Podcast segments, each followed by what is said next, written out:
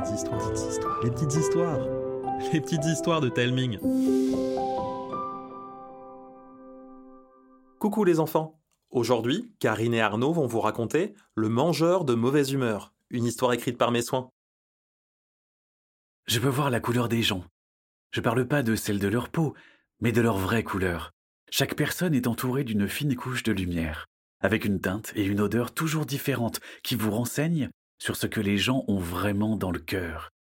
C'est sacrément utile pour éviter de se faire gronder, pour demander du rap de jeux vidéo, pour réconforter quelqu'un qui en a besoin, ou pour éviter de réveiller un dragon. Avec ce pouvoir, je peux rester des heures le nez collé à la fenêtre de ma chambre. Elle donne sur une rue bondée où les passants colorés forment un arc-en-ciel vivant dont je ne me lasse pas. Mais c'est un secret. Même maman n'est pas au courant. Ezra, t'es encore en pyjama? Désolé, maman. Assez rêvassé. Si on tarde trop, il y aura plus de barque pour faire le tour du lac. Euh, on pourrait pas y aller en taxi? Mon petit pain au lait, on en a déjà parlé. Je préfère dépenser notre argent au parc. Et puis c'est juste à 10 minutes de métro. Euh, On n'a qu'à y aller à pied alors. Laisse-moi réfléchir. Une heure de marche minimum, plus de barque une fois arrivé, sans compter que tu seras fatigué à la limite de te changer en vieille patate mollassonne. Hmm, c'est non.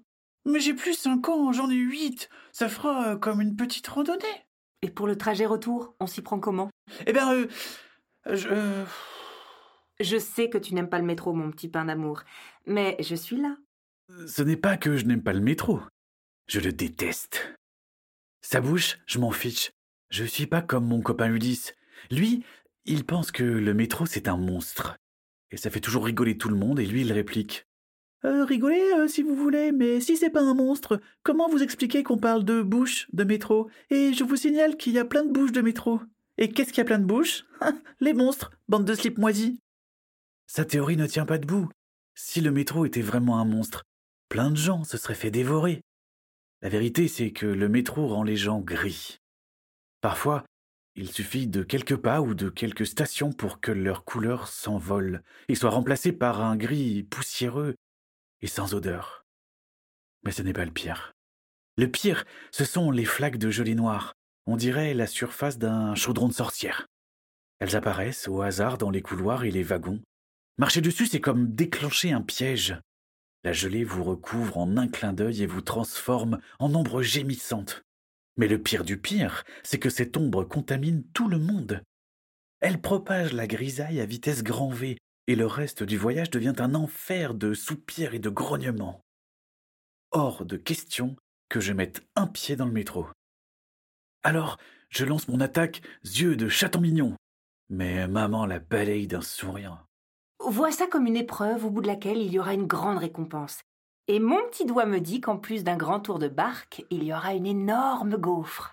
Euh, chocolat chantilly? Évidemment. Avec une boule de glace vanille? Si tu veux, mais il faut qu'on parte maintenant. En moins de deux secondes, j'enlève mon pyjama, mets mon slip en sautillant, mes chaussettes n'importe comment, saute dans mon jean, enfile mon t-shirt à l'envers, une fois, deux fois, trois fois, et fonce vers l'entrée pour mettre mes chaussures. Je ne fais qu'une bouchée des quatre étages.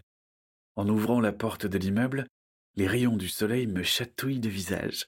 Les gens ont des couleurs incroyables. C'est toujours comme ça quand il fait beau temps. Il est dix heures et les terrasses des cafés sont déjà bondées. La rue est même interdite aux voitures. L'ambiance est légère, comme un jour de vacances en bord de mer.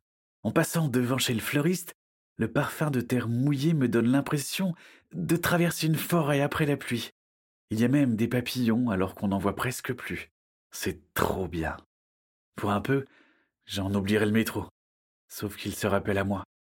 Il est là, au bout de la rue, immobile, avalant les passants qui n'ont pas d'autre choix que de l'emprunter. Quelque chose ne va pas, mon petit pain au lait? Non, non, ça va. Je vais gagner cette gaufre au trésor. C'est ça. Je dois penser à la récompense, pas au calvaire du métro. En plus, maman est avec moi, et avec ce temps, impossible que les gens soient gris, pas vrai? Je descends les escaliers et pousse un ouf de soulagement. Même le monsieur du guichet a de jolies couleurs. C'est un signe. D'habitude, il grogne, couvert de cette horrible gelée noire puante. Il transmet sa grisaille aux pauvres touristes qui viennent lui demander quelque chose. Et il y a mieux, un miracle même. Il n'y a pas une flaque de mauvaise humeur à l'horizon. Même si tout le monde sourit, je reste sur mes gardes. Dans une rame de métro, le pire peut se produire. La sonnerie de départ retentit. Une dame entourée d'une horrible couleur verdâtre qui sent l'eau croupie des. Elle s'affale sur un strapontin, bousculant son voisin sans s'excuser. Le métro démarre. Cinq secondes passent. Oh, on se croira en enfer tellement fait chaud ici. Euh, pourrait pas investir dans la clim, ces imbéciles? Mais pourquoi elle se plaint, celle-là? Sa couleur marronasse vire au gris. Elle va tout gâcher. Apeuré, je me blottis contre maman.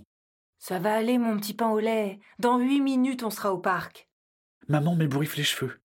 Caché dans les plis de sa robe, je regarde les autres voyageurs. La grisaille ne se propage pas. Au contraire, les gens rayonnent de mille couleurs. Est-ce que le joueur de guitare y est pour quelque chose? Il chante si bien que les gens bougent leurs cheveux. Je me suis vraiment inquiété pour rien. Mais d'un coup, les freins crissent. Le métro s'arrête brusquement. Je me rattrape de justesse à maman. L'arrêt soudain expulse la dame grise de son strapontin. La pauvre s'étale de tout son long. Oh, crénon euh, Où est-ce qu'il a après à conduire, ce chauffeur de malheur là? Il a cru qu'il transportait des patates ou bien? La lumière du wagon clignote. Les couleurs des gens vacillent, le silence tombe sur le wagon. Dix secondes s'égrènent.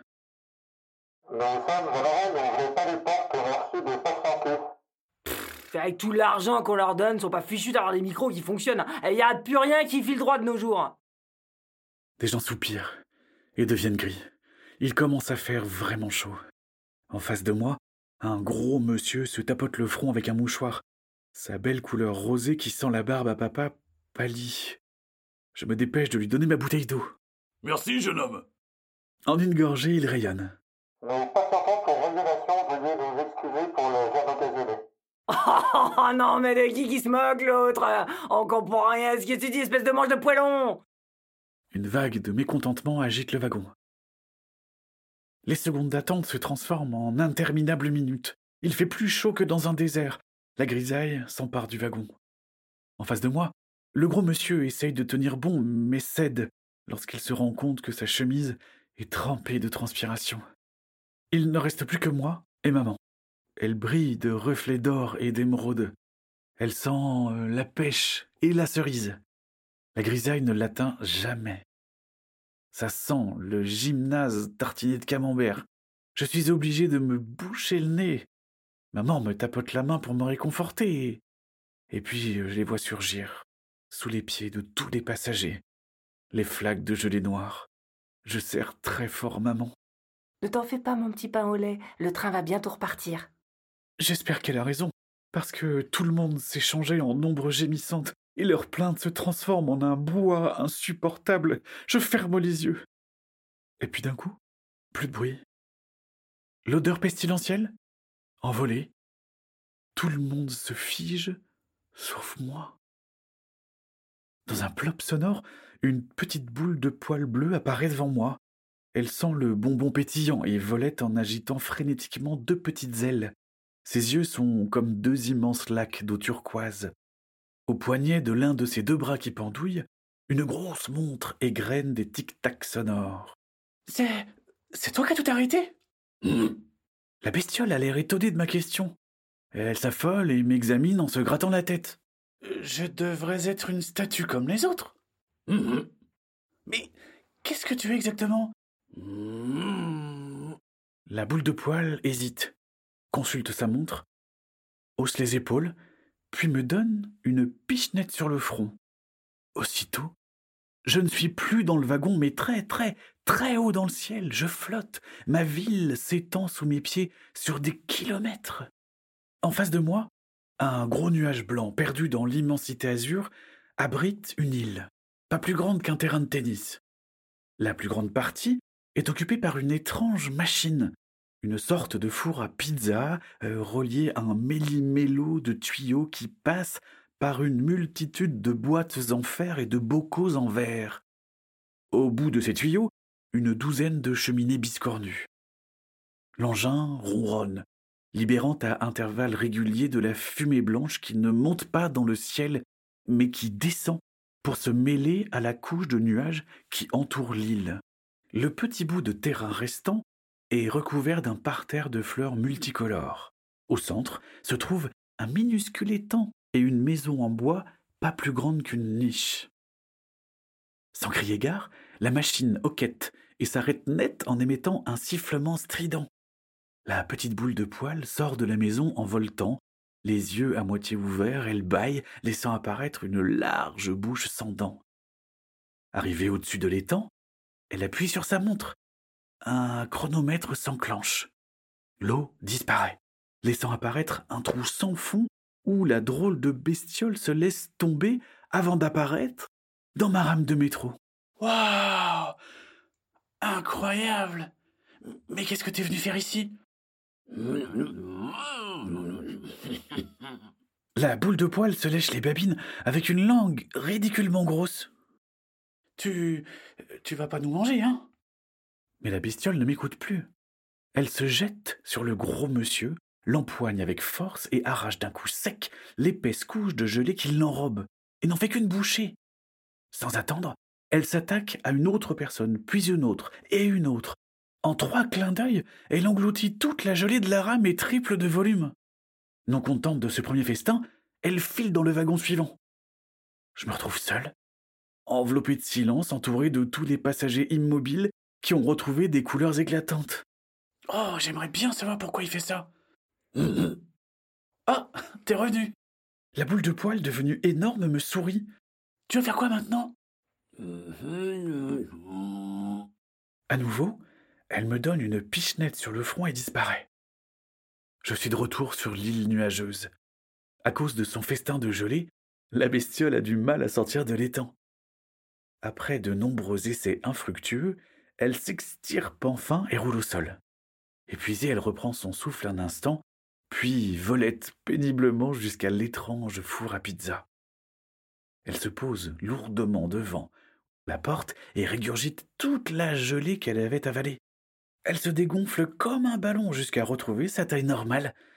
Lorsqu'elle referme la porte du four, la drôle de machine tremble, grince, bourdonne puis ronronne, relâchant une épaisse fumée cotonneuse qui vient à nouveau garnir la mer de nuages.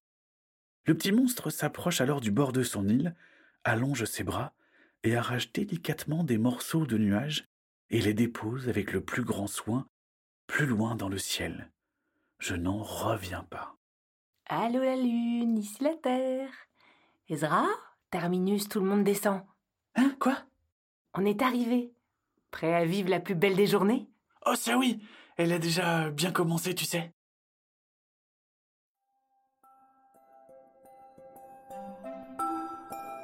Voilà les enfants, j'espère que l'histoire vous a plu. N'oubliez pas de nous mettre plein d'étoiles sur votre application de podcast et de nous envoyer des messages sur les réseaux sociaux ou par mail. Ça nous donne plein de force pour la suite. N'hésitez pas non plus à parler des petites histoires à vos copines, à vos copains et pourquoi pas à votre maîtresse ou à votre maître pour occuper les temps calmes. Je vous embrasse et je vous dis à bientôt.